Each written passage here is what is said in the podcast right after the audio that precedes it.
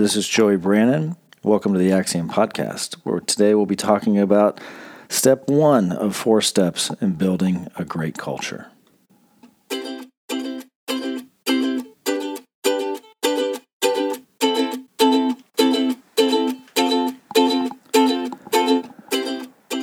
Welcome back to the Axiom Podcast. I'm Joey Brannon. I'll be hosting this episode solo. Uh, given the rest of the colleagues a day off, want to give a great big shout out to Mr. Cameron Earhart. He is one of the members of our team who today, as I as I record this, is holding his brand new baby boy Britton. So congratulations to Cameron and Chaley. We are super excited for you guys.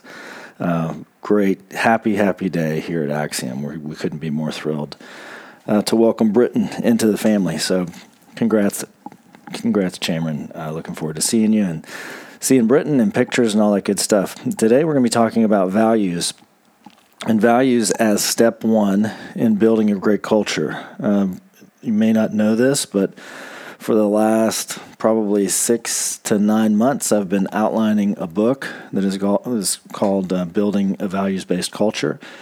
And well, that's the subtitle. You have to figure out what the main title is going to be. But when we talk about building culture, it is like this ethereal thing. Everybody's got their own idea what culture means. And it's kind of like it's one of those things where you kind of know it, know a good culture when you see it, and you definitely know a bad culture when you see it or experience it. But in in most situations that we run into, the reason that a culture hasn't been intentionally built is because nobody knows how to build it. Like, how do you do it? And we, I love reading books. I love strategy. I love conceptual stuff. I love metaphysical stuff. But uh, I'm one of those people who is way qu- too quick to jump into tactics. While I like the big strategic stuff, I'm always trying to solve the problem, and that causes me quite a bit of issues in my marriage because I'm always trying to solve problems, solve problems, solve problem, instead of build relationship or instead of understand what the bigger bigger context is. But in the area of culture, I think that solving the problem, I think that the tactical side of culture is the thing that's missing.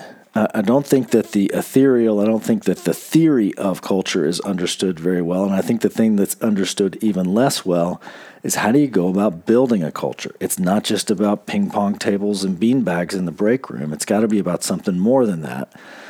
And the most tangible thing that I've seen that can affect a culture is a, a business leader who's willing to articulate and define a small number of non negotiable, uniquely defined values. And so this is, and, and when I say the thing that I've seen work, for Axiom was started in 2005. It's 2021, so we're in our 16th year. I was doing work with business owners before that, so I would say to date myself for almost 28, 29, 30 years now, I have been working inside or alongside uh, inside businesses or alongside business owners at a at a very close level, meaning like close to the top leadership or in the top leadership or working right alongside a CEO. And a lot of the stuff, you know, I read stuff in books and I want to I want to do it. I want to practice it. I want to see uh, I want to see this stuff come to fruition in the business or the environment that I'm in, whether that's me or whether that's a client that I'm working with. And so in the last like I said 27, 28, 29 years, I've thrown a lot of things up against the wall to see what would stick. And everybody wants a great culture, but one, a lot, not a lot of people are throwing stuff up against the wall, and two, not a lot of them are doing it with enough regularity to see what works and what doesn't. What I mean by that is, for me, it's fairly easy to be working with a dozen different clients and see what works with some clients and what doesn't work with some clients, and see as we change and tweak things what starts to work and what just continues to fail to get traction. And the stuff that we're going to talk about today in terms of values, I'm going to talk to you about the things that you can actually do. It's not just conceptual, it's the things that we've done inside businesses, that we do inside our own business, and it works. I think it does add to uh, a better understanding of how do you go about creating a great culture. So number one, the number one thing, we're gonna we're only going to talk about like practical stuff today. The number one thing is that you have to come up with that very small number of non-negotiable, uniquely defined values. When we do this with clients, we challenge them to come up with the words that they want to they want to hear when employees describe their business. Come up with the words that you want your customers to use to describe your business. Come up with the words that you want close family members to use to describe your business. Come up with the words that you want the community at large and, and other business leaders or community leaders in the area to use to describe your business. What are those words? And once we get the words on the page, we start to try to deconstruct those words and understand are there some common themes that are underlying those words? And then we identify the themes. So the theme, the theme could be, um, wow, it sounds like you really care about the people that you work with, and you believe that you're you're primarily about serving them. And yeah, so that so that might show up in a lot of ways. That might show up in words like care. It might show up in words like love. It might show up in words like service. It might show up in words like put others first, or concepts like put others first. And we'll talk to a business owner, and we can identify, okay, what is that theme of caring for others, of serving them, of putting them first? And from the from the theme, once we get down to three or four, maybe five themes we can say, okay, what's the what's a very what's a concise verb or noun or maybe phrase, but usually we try to keep it to one word, a value, you keep a value to one word. What is that word that best describes this theme? And then how do we very succinctly articulate that the definition, our definition of that word, so that it's memorable. So the def, the the example I just gave you, wow, it sounds like you really want to care for the people uh, that you're, you care for the customers you're working with, care for the employees you're working with. It sounds like that you really like this idea of putting others in front of yourself, like this idea of service. How about care as a value? And when we look to define that, the most succinct definition we can think of or that, that resonates with you is we love those we serve right? So that's axioms. So I'm, I'm, cheating. Like that's our value. That's I always use us as an example because those are the ones I remember the, the easiest. But that's the idea. What are the themes?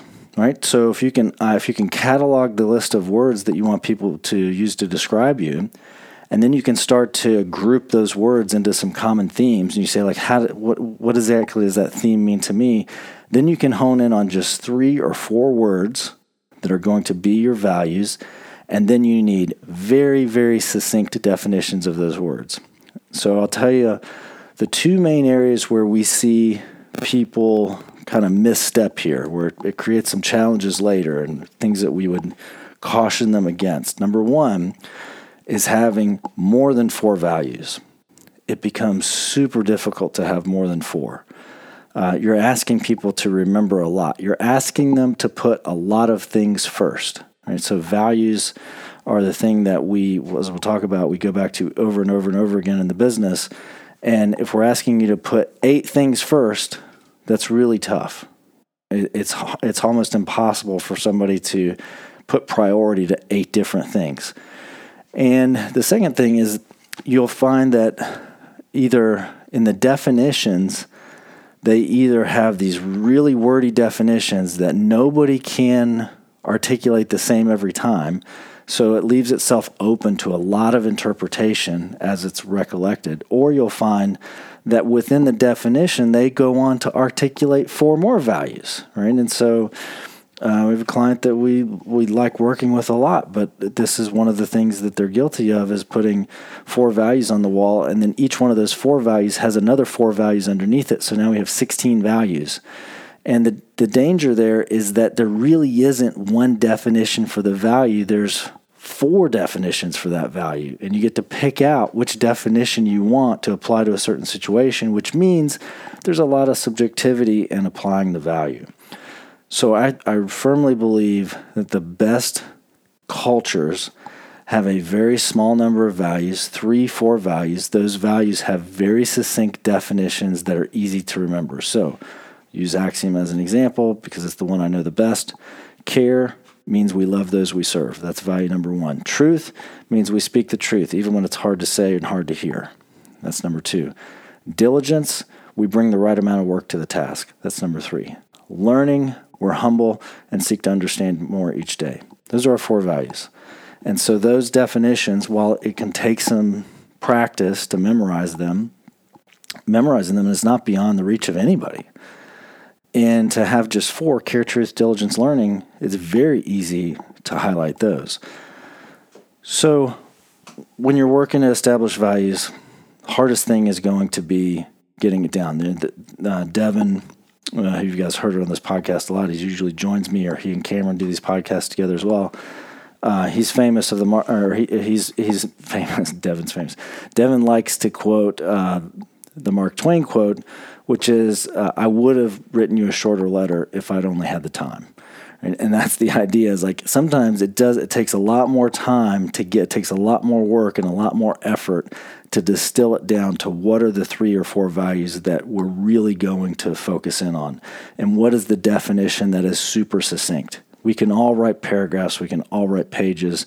Very few of us are willing to sit down and do the work to get the sentence that is going to make our value really pop and become our value. And over time, I'm sure you've heard me hear you've heard me say this before because I talk about it a lot. Over time, those defi- those words, the care, truth, diligence, learning, axioms for values, those words just become proxies for the definitions. They are shortcuts because the definitions are really what identify the value and what give it life and what give it clarity in the minds of, of the people who work here. But the shorthand is the value itself. When I, so when I say care, everybody knows, oh, he's talking about loving those we serve. He's talking about one, we have to genuinely care. We have to love the people that we are working with. And two, we serve them love those we serve, not love those who give us checks, not love those who pay our bills, not love those who send us clients. No, love those we serve. And so if we're not serving them, we're also falling down on the definition of care. The second thing, uh, the, the second most important thing, so you have to understand what the concept of values is. But the next thing is they have to be championed by a leader rather than created by a committee. And what I mean by that, I think it's fairly clear, but I would much rather work with a business owner who says, Hey, I've got this great leadership team. They are very capable. We're all on the same page culturally. We all enjoy working together. It seems like we're all after the same thing. But I'm going to take some time. I'm going to go away. Maybe I'd like you guys to help me run me through some of your exercise and your activities, but I want to do a better job of defining the values that are going to drive this culture. I, singular, not we, plural. And the reason for that is because there is one leader of an organization. Even if there are multiple owners, there is one leader. And one of the most difficult things is 50 50 or close to 50 50 partnerships where one of the owners has not ceded leadership, like operating leadership, to the other partner. And so you have this two headed monster. I've seen it work well in exactly one scenario. I'm sure there are others out there, but I have witnessed hundreds of businesses with partners that are 50 50 or close. I won't say hundreds, over 100, probably approaching 200 and I've only seen it work well in one instance. And those guys are dear friends of mine. We've actually had them on the podcast. You can go listen to them. It's um, it's a it's a great episode on 50-50 partnerships. But most of the time, you need one leader in charge of the organization. And that leader is the one who sets the tone for the culture if that leader is is not vested in us having a great culture, we won't have a great culture. We may have pockets of culture where those people who don't have to interact with the leader can kind of segregate themselves and isolate themselves and try to develop a culture within a culture and that happens in some large companies but most of the most of you that I'm talking about are working in smaller businesses of maybe max 150 200 250 employees it's hard to create pockets of culture inside even a 150 or 200 person company that are not influenced by a leader who isn't bought into the culture. So, so we have to have one leader, and that leader, I'm, I'm going to make the case that that leader needs to define the values.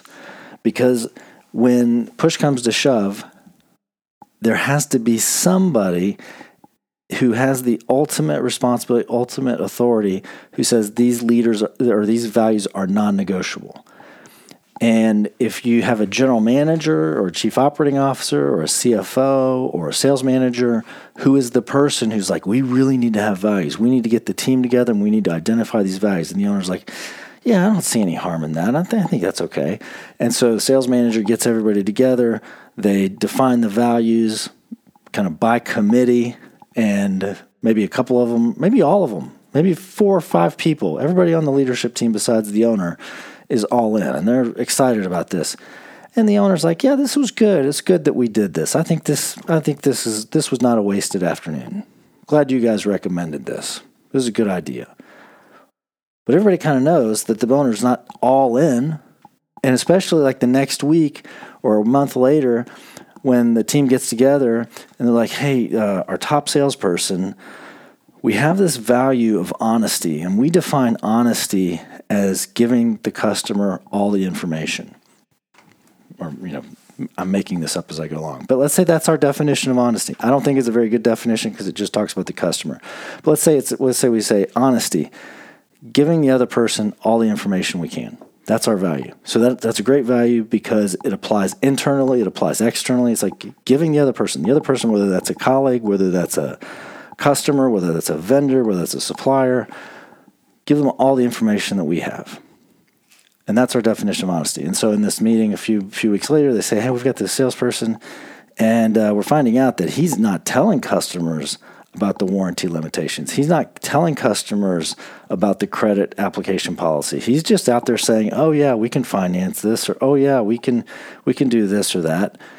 and he's shortcutting warranty fulfillment. He's shortcutting all these things because he's just not giving them the information because he's worried that it's going to work against him in the sale. And that goes against our value of honesty.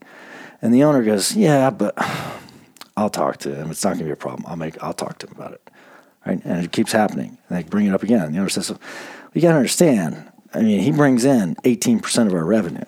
We're not going to just let him go. So you guys figure out figure out what we got to do, but." you know, firing him is not an option. And at that point, everybody knows the values don't mean squat. We might as well not even have values. Honesty might not even might as well not be on the board. They have to be championed by a leader. I think that's super important. And I also think that it's important that they're not created by committee. And I, I've done this before. I just did it recently. And I got to tell you, the values that come out of it are not as powerful, they're not as succinct, they're not as impactful, they're not as pointed as the ones that are generated by a person who's saying, I'm responsible for leading this organization, I'm responsible for creating the culture. We've got this void where we don't have values, and I'm going to fill that void because that's my responsibility as the leader. In those situations, what we come out with is a very clear, very concise, unequivocal set of values that are really, really practically useful in the organization versus having them legislated by a committee where you get a little bit of one person's point of view and a little bit of another person's point of view and a lot of another person's point of view. And it feels like it's been diluted. It feels just a little mealy mouthed. It doesn't feel as powerful. So, many of you may disagree with me on that. Uh, there are some clients that who may be listening to this who's like, hey, but we did it by committee and our values are great. I hope that they're serving you as well as some of the other clients we've done it with who just had a single person go through the single leader who's responsible for good. But I don't see it in practice. I think there's a reason that most of the times we have gone through a process where, where the client insisted that the values be legislated by committee we're not working with those clients on a long term basis because there's a lot of things that just have to be led. They can't be legislated by committee. All about teamwork, all about shared responsibility. That's what we build our business on, coming alongside owners who are getting pulled in a hundred different directions and helping them build a plan and follow it to grow the business and give them freedom by by raising up other leaders who can shoulder the load and they can step out of the business. Business is independent. That's that's what we're all about. But when it comes to culture if you don't have a leader who's willing to plant a flag in the ground and say, I am going to build this culture, it rests on my shoulders. I'm going to be the guardian and the protector of it, and I want it to be as clear as possible, it's probably not going to happen. So be, be very, very weary of gathering a team in a room and saying, we're going to work on our values. I don't think that's a good idea. Next, uh, the values need to be visible. Even after they've been memorized, let's say you come up with a really clear, succinct set of values, and you're like, oh, these are easy, easy. That we've got this great little, uh, what do they call it? Not an acronym, but a okay, uh, the words escaping me now, but you know where where each letter, the first letter of, of, each one of the values spells a bigger word like team or care or serve or whatever. Those are acrostics. That's what I was looking for. We got this great acrostic. Nobody could forget our values. Our definitions are super succinct and short. Nobody could fail to memorize them. Why do we have to have this 10 foot high uh, wall with all of our values all over it? Because your values have to be visible. You may know that your spouse loves you right? You may know that. You don't have to. You don't have to be. Nobody has to ask you. You don't have to memorize that fact. But if I asked you to put a little post-it on the corner of your computer monitor, or to put a post-it on your speedometer that says, "My spouse loves me. My wife loves me. My husband loves me," and it's visible to you, and you're going to see it a couple times a day.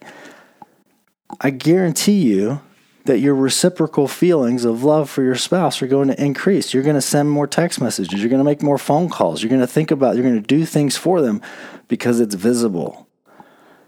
We need to be reminded of things that are important to us. Even though they're important to us, we need to be reminded of them. And one of the best illustrations I have of this is Devin, uh, my, my colleague who's been with me for about four years now. Uh, he gave me a gift early on in, in our tenure together, and it was it's this canvas. Um, I'm looking at it right now. It's on my wall. It's a, it's kind of a canvas print, and it has our four values on it. There's four squares, very kind of neat, tight, put together.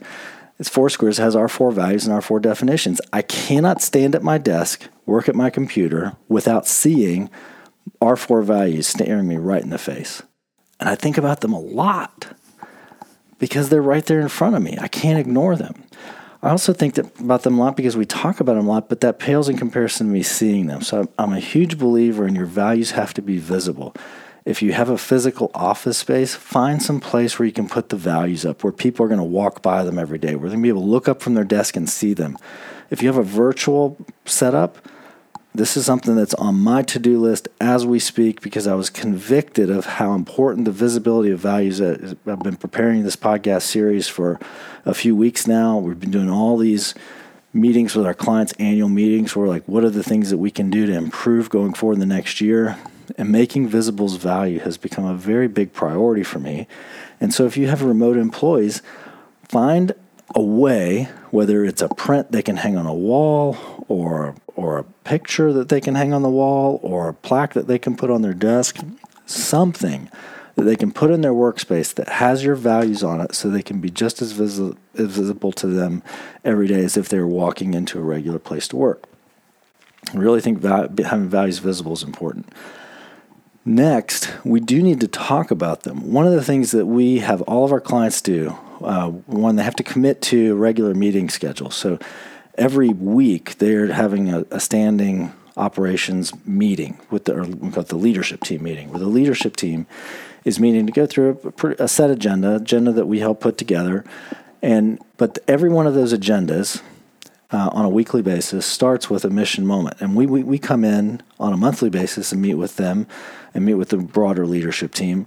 We start with a mission moment. When we do our quarterly half day strategy sessions with the leadership team, we start with a mission moment when we do our annual planning sessions, which we've been in the process of doing for the last few weeks and will for the next couple weeks, we start with a mission moment. A mission moment is this a mission moment is not where we read our mission statement.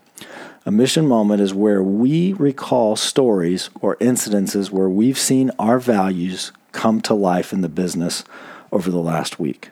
What employees did you see live out our values? What value was it that they lived out? And tell us the story behind that. And that's powerful for a few reasons. One, it starts the meeting off on, on a positive note. Starts the meeting off saying, hey, remember our values, the values that govern our behavior, that are the ideal for how we want to act and treat each other as we work together. Here's one of those values. So, as we move forward in our meeting, and as we have some vigorous debate, and as we have some difficult conversations, those same values, the same values that we're calling out during the mission moment, those are at play and they're governing the behavior in this meeting. So it just sets the tone for the meeting. That's important, that's good.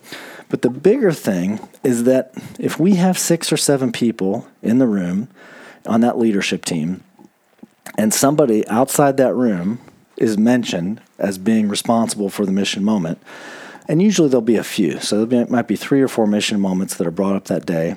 Every single leader in that room is expected, is encouraged to go find that person at some point in the next 24 hours, 48 hours, and just say, hey, I, I don't know if you heard this or not from anybody else yet, but um, you, you were talked about at the beginning of our leadership team meeting.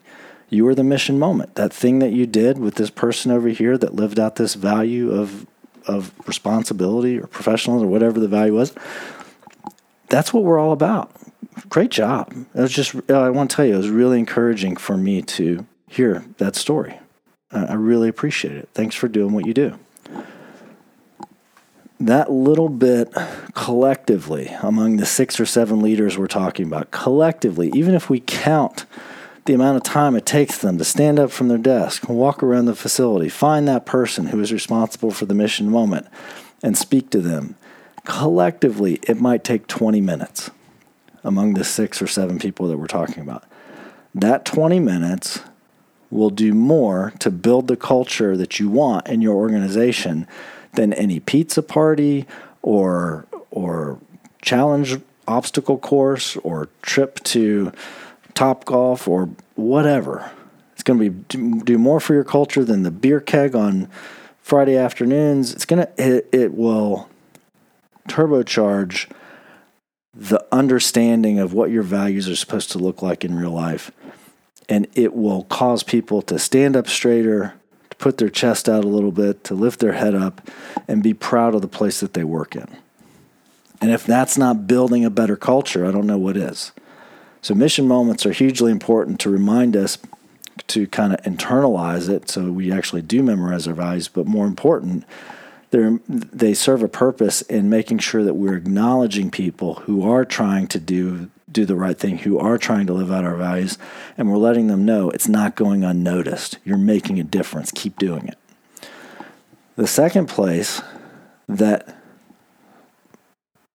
I'll say values conversations. So mission moments or values conversations. The second place that values conversations need to happen is in tough conversations when we find people are not living out our values.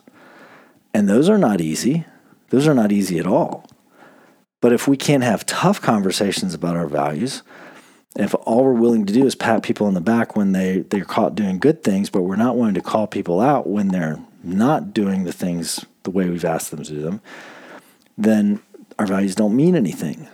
But the great thing, one of the things that we talk to our clients about is we tell them your values are going to be the most practical tool in your toolbox when it comes to managing and leading people.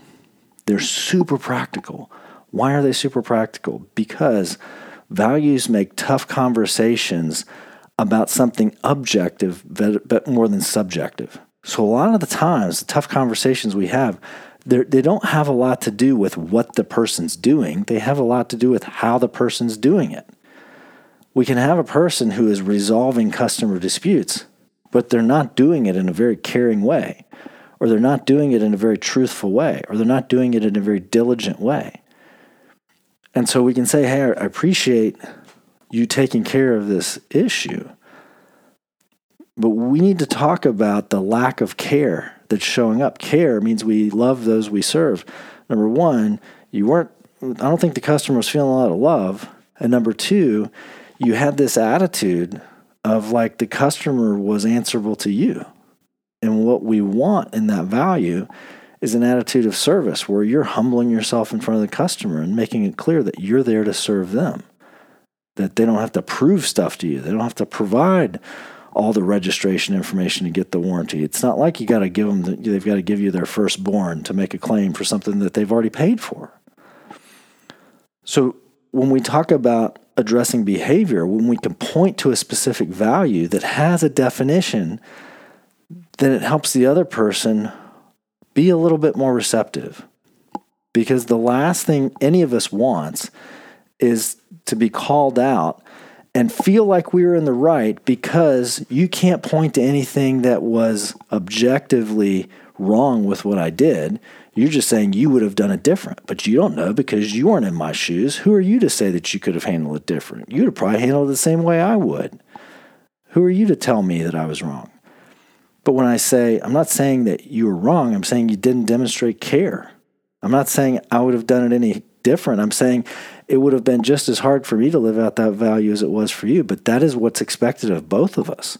And if I don't live it out and you hear it showing up in my phone conversations with customers or in my interactions with other people in this company, you have just as much right to call me out because that is universal. It's one of the things that's non negotiable for anybody that works here. So, values can give you this objective benchmark for having very difficult conversations in a way that's a little bit, they're never going to be easy. That's why I call them difficult. But it's going to be easier for the person to receive those hard words than it would be if you can't really put your finger on it, you just don't like it. You just want them to do it different, but you can't tell them how you want it to do it different. Or the way that you tell them how you want it to do it different has more to do with your style, your personal style, than it has to do with a, an objective value that's on the wall that everybody's going to be held accountable to. And so the last thing, I've already kind of mentioned it, is this idea that values apply up and down the chain of command. Leaders are accountable too.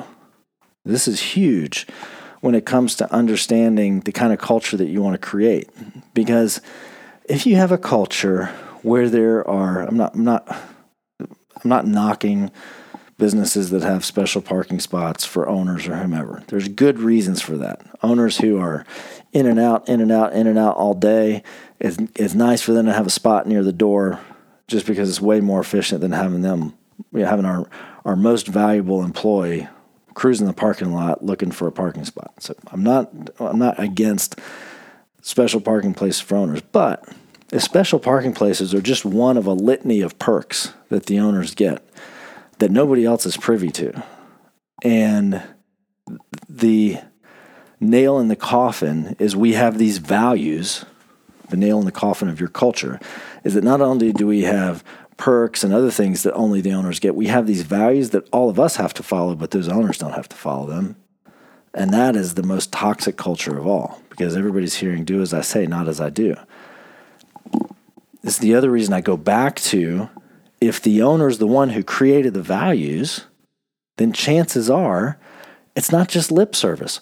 This is not easy work. It's not easy to spend four, six, eight hours, especially if you've got us, you know, trying to walk you through the process and it's difficult and you're tired and we're, we're trying to get there and we're struggling and go through first draft, a second draft, a third draft.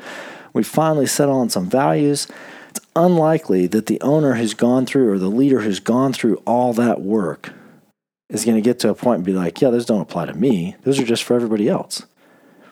Number one, if we discerned that during the time we were trying to help them come up with it, we'd have been time out. Like, this isn't you.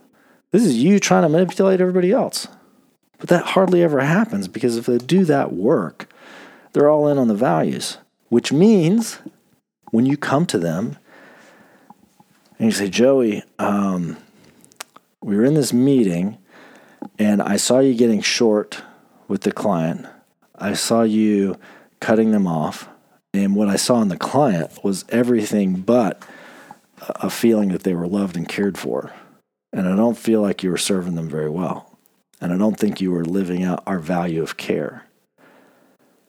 And I'd be like, ooh, that hurts. That hurts.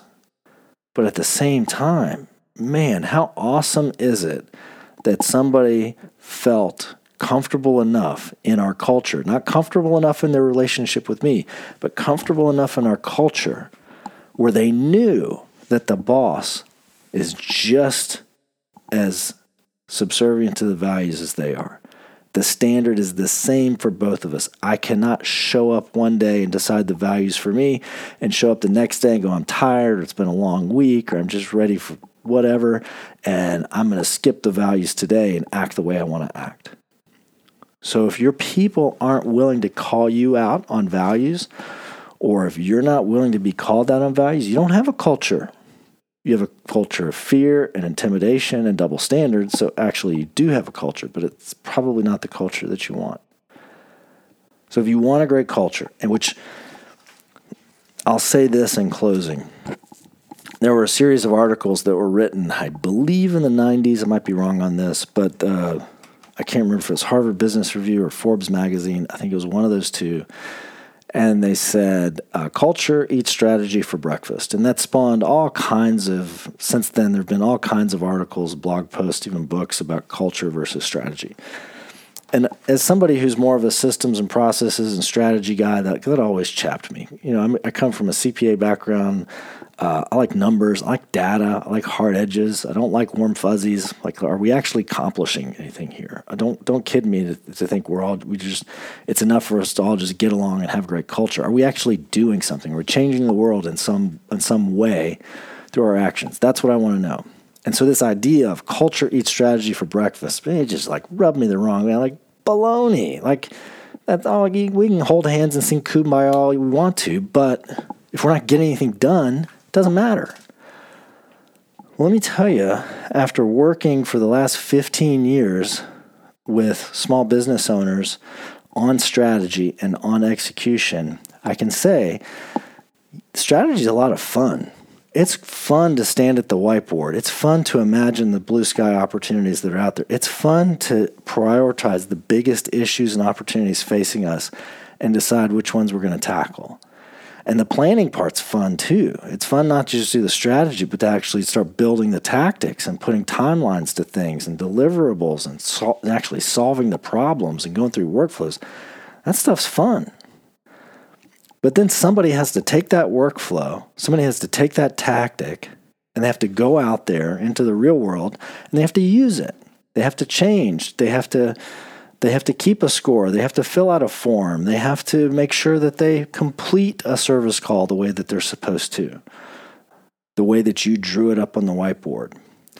And if you haven't done the work to create a culture where that's important, where they know their place in the organization and, and they're treated, most important, they're treated well up and down the chain of command. They know that people care for them, they want the best for them. This is a place where I can do my best work along people that I really enjoy coming to work with every day if you haven't done that work on culture, all the planning and all the strategy and all the tactics and all the timelines and all the systems and all the processes, they're not going to make a big difference. They make a little difference, not going to make a big difference. So I'm a believer. I don't believe, I still refuse to say culture eats strategy for breakfast, but I think the two of them have to be present. You can also have a great culture and no leadership or no vision or no execution. Those are the next three things we're going to talk about. And I'm not talking about leadership as in the CEO, I'm talking about leadership as in the people whom the CEO or the, the owner leans on to actually make the business run. If you don't have good leaders in an organization, greatest culture in the world, not going to help you out if the leader doesn't have a vision and he can't articulate where we want to go, if she can't tell you like what the grand plan is and what we're all striving toward, you can have a great culture, but you're not going to do anything. And if you don't have execution, if people aren't following through, if there's no accountability, you have a great culture. It's not going to make a difference. But there's a reason we're talking about values first, because they are the most fundamental building block of culture. So I hope that my my comments are taken uh, well. I hope that I hope that you want a great culture. I hope that you look forward to creating a set of values that are short and succinct. They're memorable. But more important, I hope that you do it because it's a set of values that you want to be held accountable to as well. Don't be afraid of accountability. Don't be afraid of setting a standard, of creating a bar and saying, you know, it's okay for you guys to hold me to the same standard. I want it. I want us to all be playing at the same level, and you can call me out, and I want you to. If that's your heart, pull out a blank piece of paper, start working on your values today, and if you need help, give us a call.